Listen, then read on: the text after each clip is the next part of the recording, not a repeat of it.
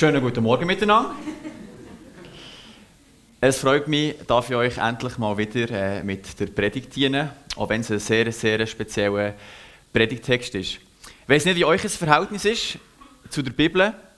Äh, ich liebe es, die Geschichten zu lesen, die mich aufwühlen, die mich begeistern, die mich zum Nachdenken bringen, wo ich merke, beim Lesen, hey, das ist Wort Gottes jetzt ganz für mich persönlich gewesen. Die Bibel will mir persönlich nachkommen. Aber dann gibt es einen Moment bei aller Liebe zu diesem Wort, da ist irgendwie eine grosse Distanz. Da ist irgendwie vieles fremd. Da merke ich, dass die gesellschaftlichen Pflogenheiten in der Geschichte irgendwie komisch sind. Da merke ich, dass die Sprache schwierig ist. Da merke ich auch, dass der Inhalt irgendwie für mich schwierig ist. Und es ist ja logisch eigentlich zwischen uns und der Bibel, da besteht ja ein Abstand von ein paar tausend Jahren. Es gibt ein einfaches Beispiel, wo wir merken, dass wir bei aller Liebe, bei aller Nähe alle eine Distanz zu der Bibel haben. Wer von euch liest die Schrift in der Originalsprache? Also Hebräisch Altes Testament und Griechisch Neues Testament. Gibt es jemanden? Habe ich noch gedacht, ich gehöre auch nicht dazu. Und wenn ich die Sprache einmal lernen musste, wir sind alle auf eine Übersetzung angewiesen. Und die Übersetzung, egal ob Hoffnung für alle oder ob Luther, die versucht ja genau das, sie versucht die Distanz, die wir oft haben zu den Bibeltexten, äh, für uns verständlich zu machen.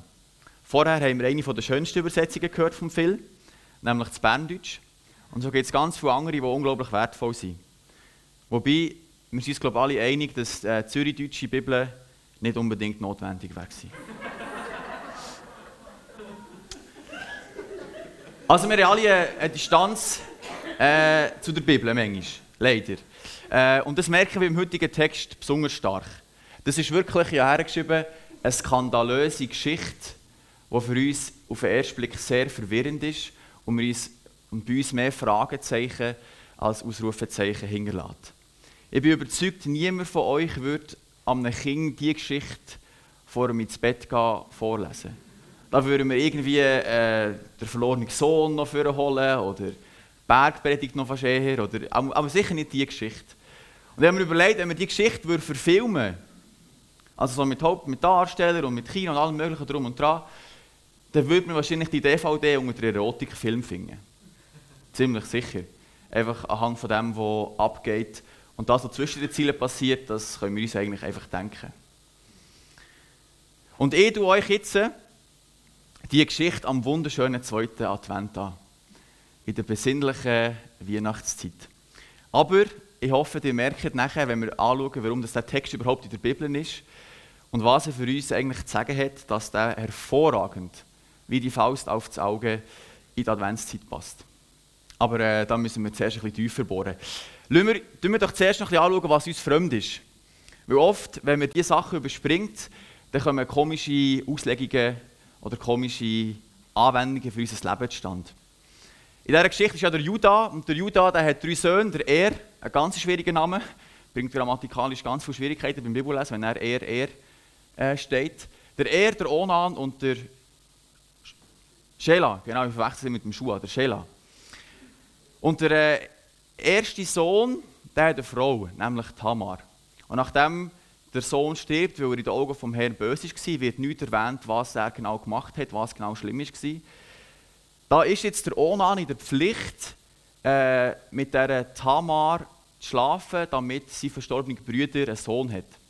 Und das ist in der israelitischen Kultur, es war auch ein Gesetz im 5. Buch Mose, 5. Buch Mose 25, nämlich die Schwagerehe. Und das Ziel war eigentlich, dass keine Familie ausstirbt.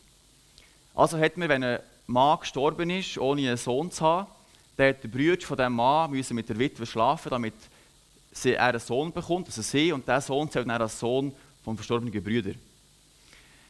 Darf ich mal fragen, wer tut das noch so handhaben? Wo das so macht?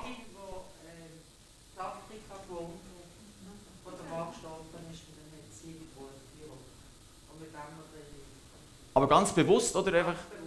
Okay. Aber die meisten von uns würde ich sagen, läuft es anders in der Familie, glücklicherweise. Aber es kann auch gut sein.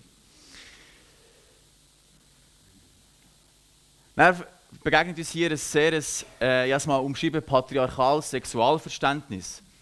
Also wenn es um Sex geht, dann wird ausschließlich die männliche Perspektive dargestellt. Der Schreiber interessiert es nicht wirklich, äh, was die Frau gerade fühlt und denkt dabei. Auch das würde ich nicht sagen, ist per se Gottes Wille. Überhaupt nicht. Und ich würde auch sagen, wir leben es heute anders. Und etwas Drittes, ich tue ein paar Sachen wo sehr speziell anmutet. Der Phil hat vorgelesen, der äh, Judah der schenkt der Tamar eine Skizze, einen Ziegenbock für die spezielle Dienstleistung, die er in Anspruch nimmt. Und man kann sich schon fragen, ja, also warum ein Ziegenbock, warum eine Skizze als äh, Gegenleistung? Und die ganze Geschichte spielt nicht in Israel. Die spielt im Land Kanaan. Und Tamar ist auch keine israelitische Frau, sondern eine Frau aus Kanaan. Und dort hat es ganz viele verschiedene Götter gegeben. Und eine war die Liebesgöttin Astarte. Und der hat mir einen Ziegenbock geopfert, wenn man eine Fruchtbarkeit erlangen Das heisst, ironischerweise schenkt der Judas ihrer eigenen Schwiegertochter ein Symbol, das sie soll an einen Gott opfern für Fruchtbarkeit.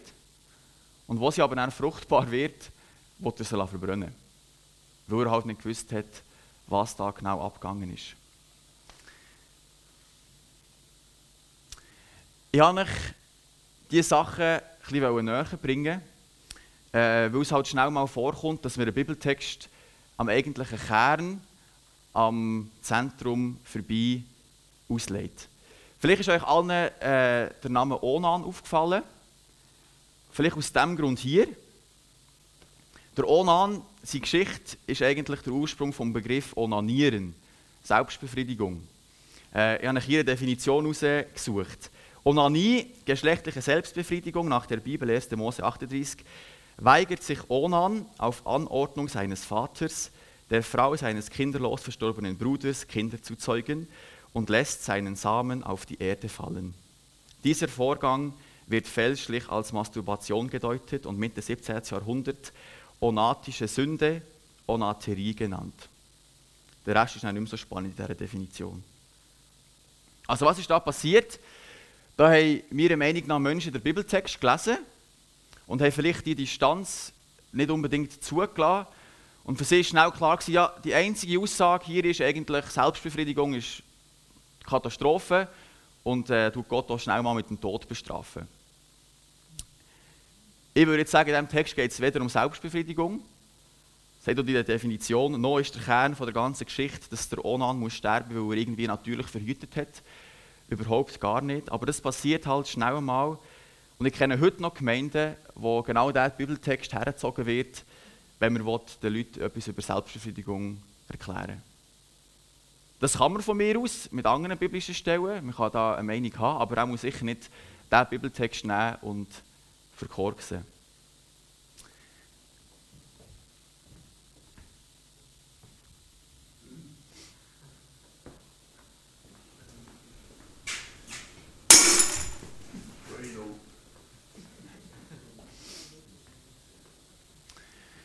So, aber äh, zum herausfinden, was jetzt eigentlich der Sinn ist, wenn ich sage, das ist nicht der Sinn der Geschichte, und zum langsam aber sicher so ein bisschen in die Richtung kommen, was hat mit dem Advent zu tun, muss ich euch neu etwas Theoretisches antun. Und zwar stellen eigentlich alle Bibelwissenschaftler fest, dass der Text so ziemlich fehl am Platz ist. Nicht nur, weil er so skandalös und so komisch ist, sondern auch, weil er so richtig reingequetscht aussieht und man nicht weiss, hey, wie, wie, was, was hat er dort eigentlich zu suchen. Ich habe euch hier mal den Aufbau vom ersten Mosebuch mitgebracht. Am Anfang, Kapitel 1 bis 11, ist die Urzeit, also die Schöpfung, Arche Noah, Turmbaum zu Babel. Und nachher, Kapitel 12 bis 36, fängt nachher die Geschichte an vom Abraham, der Bund, den Gott mit dem Abraham schließt, und dann mit dem Isaac und dann mit dem Jakob. Und nachher fängt im Kapitel 37 eigentlich die Josefs Geschichte an. Die bekannte Geschichte von dem Sohn, der auf Ägypten verführt, äh, entführt wird und nachher dort äh, zu ganz viel Reichtum kommt. Und jetzt kommt eben das Kapitel 38. Vorher ist nicht wirklich die Rede vom Judah, noch nicht von der Tamar. Einfach so wie so ein kleiner Einschub, zack, da ist noch die Geschichte, ohne irgendwelchen Hintergrund. Und nachher, sobald die Geschichte fertig ist, geht es sofort weiter mit der Josefs Geschichte. In all diesen Kapiteln, die nachher kommen, nach dem Kapitel 38, kommt der Name Josef mindestens einmal vor pro Kapitel. Und er ist die absolute Hauptfigur. Und man versteht nicht oder nicht so schnell, warum dass das Kapitel überhaupt notwendig war vom Judah und vom Tamar.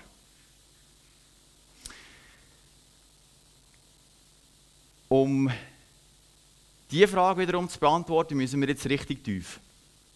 Aber vielleicht kennt ihr das Sprichwort, wer grosse Schätze graben will, der muss bereit sein, äh, ein bisschen Schweiß auf sich zu nehmen und richtig die Schaufel in und ein bisschen Dreck links und rechts anzuhäufen.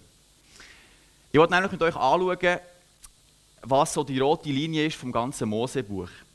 Ich bin überzeugt, dass jedes Buch eigentlich so eine rote Linie hat in der Bibel, so einen Ort, wo es durchführt. Ähm, wir können sagen, eine Storyline, etwas, was so ein bisschen im Zentrum ist. Und im Buch Mose, da ist es eigentlich auf eine Art und Weise die Geschichte vom Samen.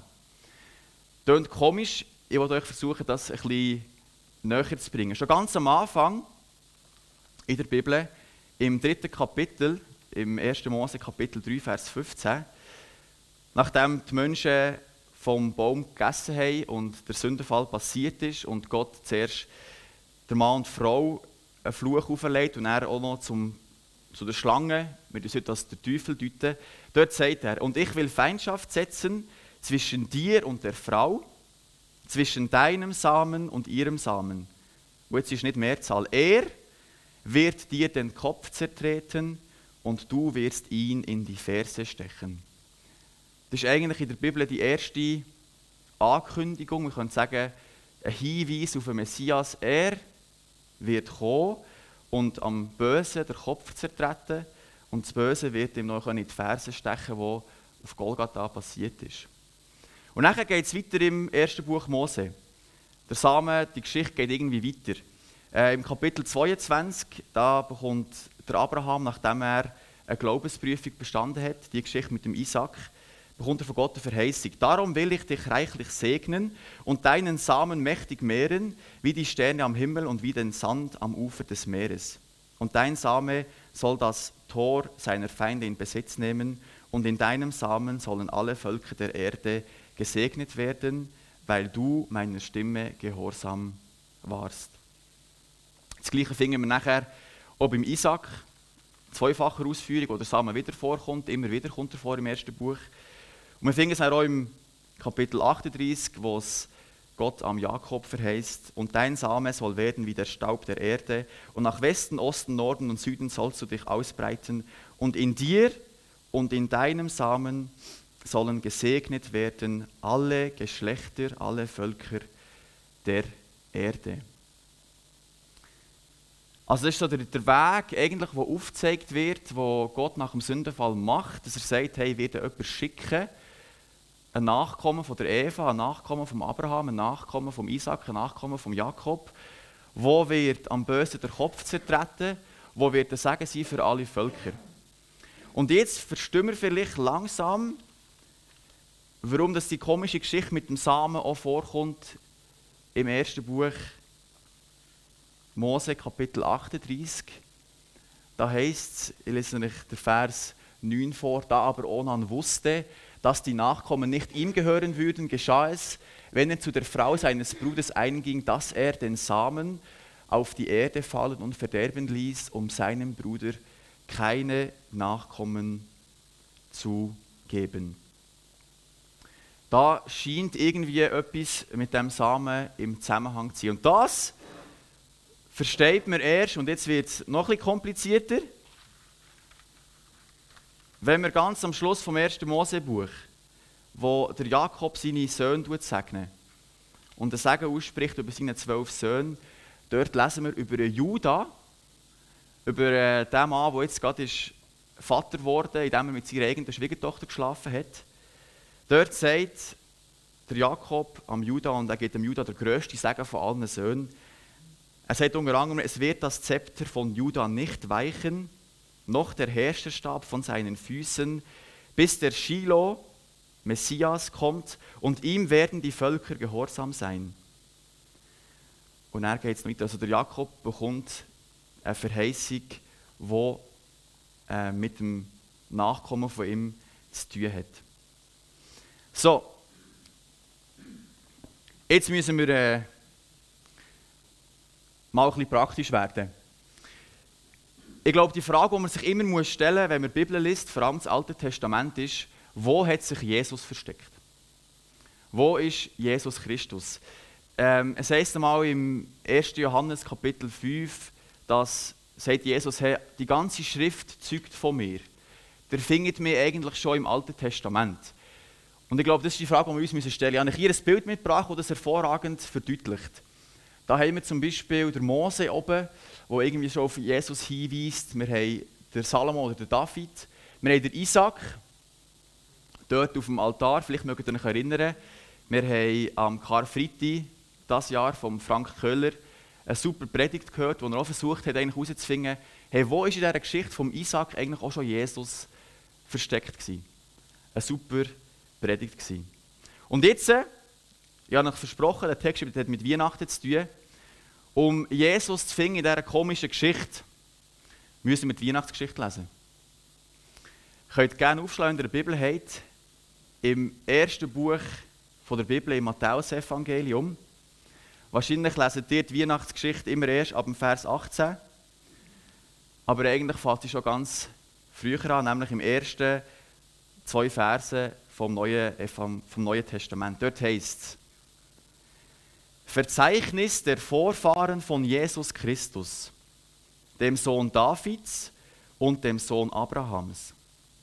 Abraham war der Vater Isaaks, Isaak der Vater Jakobs, Jakob der Vater Judas und seiner Brüder. Juda war der Vater von Perez und Serach, ihre Mutter, war Tamar. So fängt das Neue Testament an. Und für uns ist es vielleicht nicht so skandalös, aber in der jüdischen Kultur ist es entscheidend, von wo du abstammst, was, deine, was dein Stammbaum ist. Dem ist ja die Bibel auch voll mit äh, Generationsfolgen mit Stammbäumen. Das kann man vergleichen wie mit den Adligen im Mittelalter, die können nachverfolgen, wo sie herkommen, auf, auf einen Millimeter genau. Oder mit den Royals in Großbritannien, oder wenn du zu der Familie Blocher gehörst, dann ist die Herkunft entscheidend. Und jetzt äh, lesen wir am Anfang von der Weihnachtsgeschichte, dass die Vorfahren von Jesus, die Patchwork Family, vom Juda und von der Tamar ist. In einer Zeit, wo es wichtig war, von, welchem, von welcher Familie man abstammt, wo das man herkommt, ist sich Gott nicht schade zu sagen, hey, der Messias, der verheißene Retter, der soll das Böse zertreten, der soll kommen, um den Zerbruch zwischen mir und Gott wiederherzustellen, sich nicht schade, sich mit der Familie vom Judah und der Tamar in Verbindung zu bringen. Für mich schreit die etwas trocken wirkende Generationsfolge, hey, Gott ist nicht gekommen für die Starken und Erfolgreichen, sondern für die Sünder und für die Kranken. Für die Kranken, wie es heißt im Markus Kapitel 2. Der Josef, der ist ab Kapitel 37 bis Kapitel 50 der absolute Held. Der macht alles richtig. Bei dem läuft alles glatt der hat, hat Erfolg, der wird reich, der ist irgendwie angesehen. Aber das Heil, das Gott versprochen hat, kommt über den Juda. Kommt über die krasse Geschichte, über den skandalösen Missbrauch, der da eigentlich stattgefunden hat. Mir hat der Text zum Nachdenken gebracht, wo mir gezeigt hat, hey, Jesus hat ja gelebt und gelehrt, dass er gekommen ist für die Zerbrochenen. Er war da für denen, wo es nicht gut geht. Er ist gekommen, um den Zerbruch dieser Welt zu heilen. Aber sogar sein Stammbaum, sogar seine Herkunft zeugt davon, dass er gekommen ist für den Zerbruch. Und ich habe eine These aufgestellt und ich hoffe, die begleitet euch heute und in den nächsten Wochen. Ich habe mir gesagt, es darf auf dieser Welt eigentlich keinen Ort geben, wo zerbrochene Menschen mehr willkommen sein wie in der Kirche. Es darf auf dieser Welt eigentlich keinen Ort geben, wo zerbrochene Menschen mehr willkommen sind wie in der Kirche.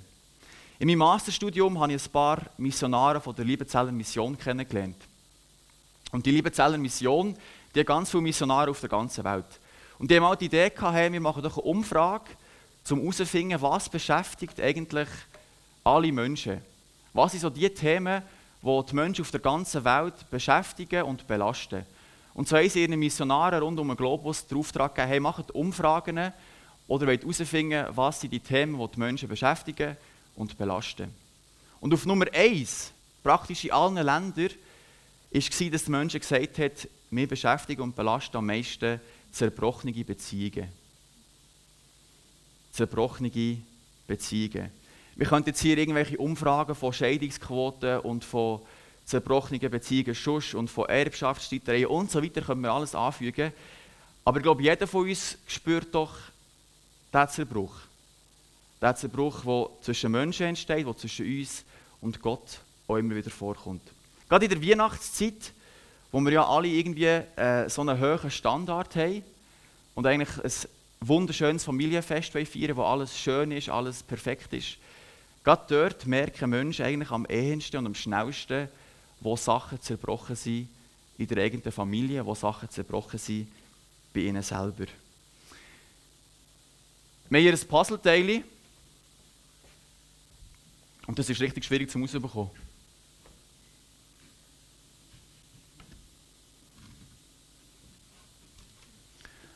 Da vor drauf sehen wir die Geschichte.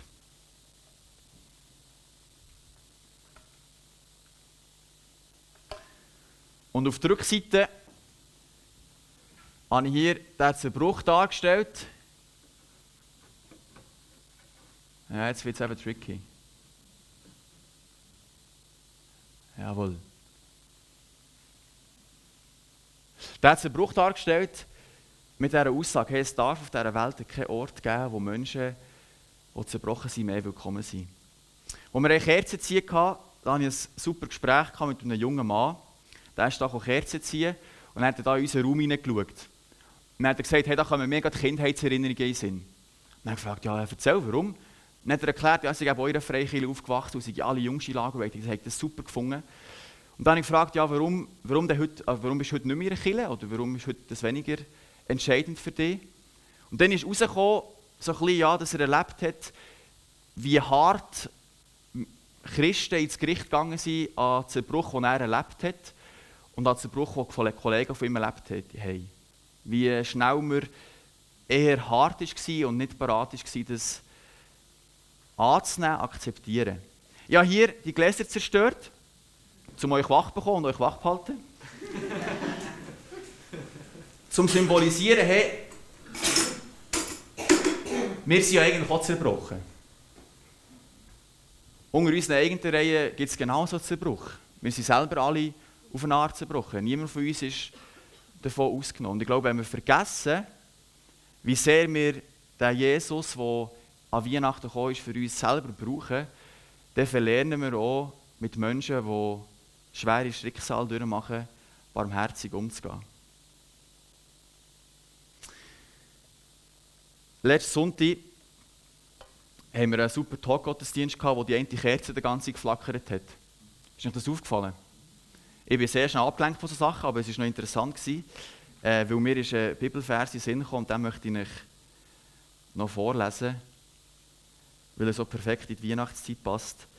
Das geknickte Rohr, Jesaja 42, Vers 3, das geknickte Rohr wird er nicht zerbrechen, und den glimmenden Docht wird er nicht auslöschen.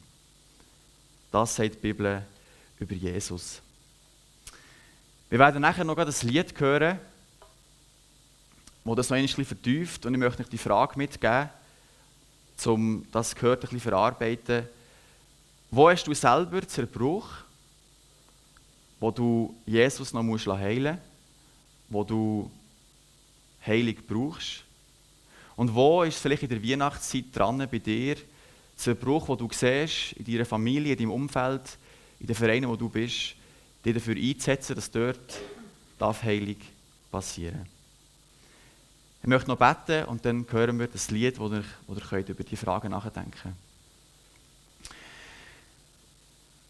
Jesus Christus, danke bist du an Weihnachten auf die Welt gekommen. Danke, bist du gekommen für uns, obwohl du weißt, wie, wie, ja, wie zerbrochen wir sind, wie viel falsch wir machen. Danke, hast du uns Menschen gern und bist du für uns gekommen. Schenk, dass wir können, dort wo wir zerbrochen sind, immer wieder vor dir kommen und uns von dir heilen Schenk, dass wir können Leute sein können, die sich dafür einsetzen, dass Menschen, die Zerbruch erfahren haben, Heilig finden, Heilig bei dir. Du bist so ein grosser und wunderbarer Gott und wir wollen unsere Hoffnung, unser Vertrauen, unser Leben immer wieder in deine Hand hineinlegen. Amen.